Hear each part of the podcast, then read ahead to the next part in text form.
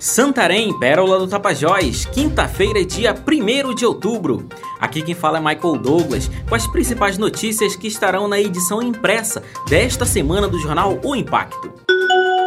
Valmir Climaco é alvo de pedido de impugnação de candidatura. O atual prefeito de Taituba e candidato à reeleição, Valmir Climaco, está sendo alvo de um pedido de impugnação de candidatura pedido, realizado na quinta-feira, dia 30 de setembro, foi realizado pelo Ministério Público Eleitoral, MPE, e protocolado pelo promotor Alan Jones Lira Feitosa, da 34ª Zona Eleitoral. Segundo o documento protocolado pelo MPE, Valmir Climaco não realizou processos licitatórios com despesas estimadas em mais de 9 milhões de reais. Além disso, ele teria realizado pagamentos de diárias de mais de 8 mil reais sem qualquer amparo legal.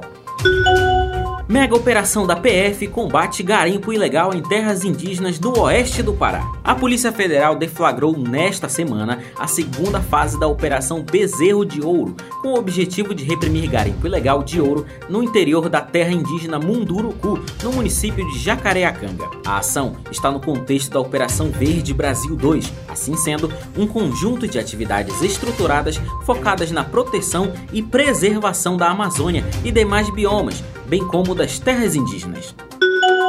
Atividades do Hospital de Campanha de Santarém são encerradas pelo governo do estado. Teve fim no início desta semana as atividades do Hospital de Campanha de Santarém, que ficava localizado no espaço Pérola do Tapajós.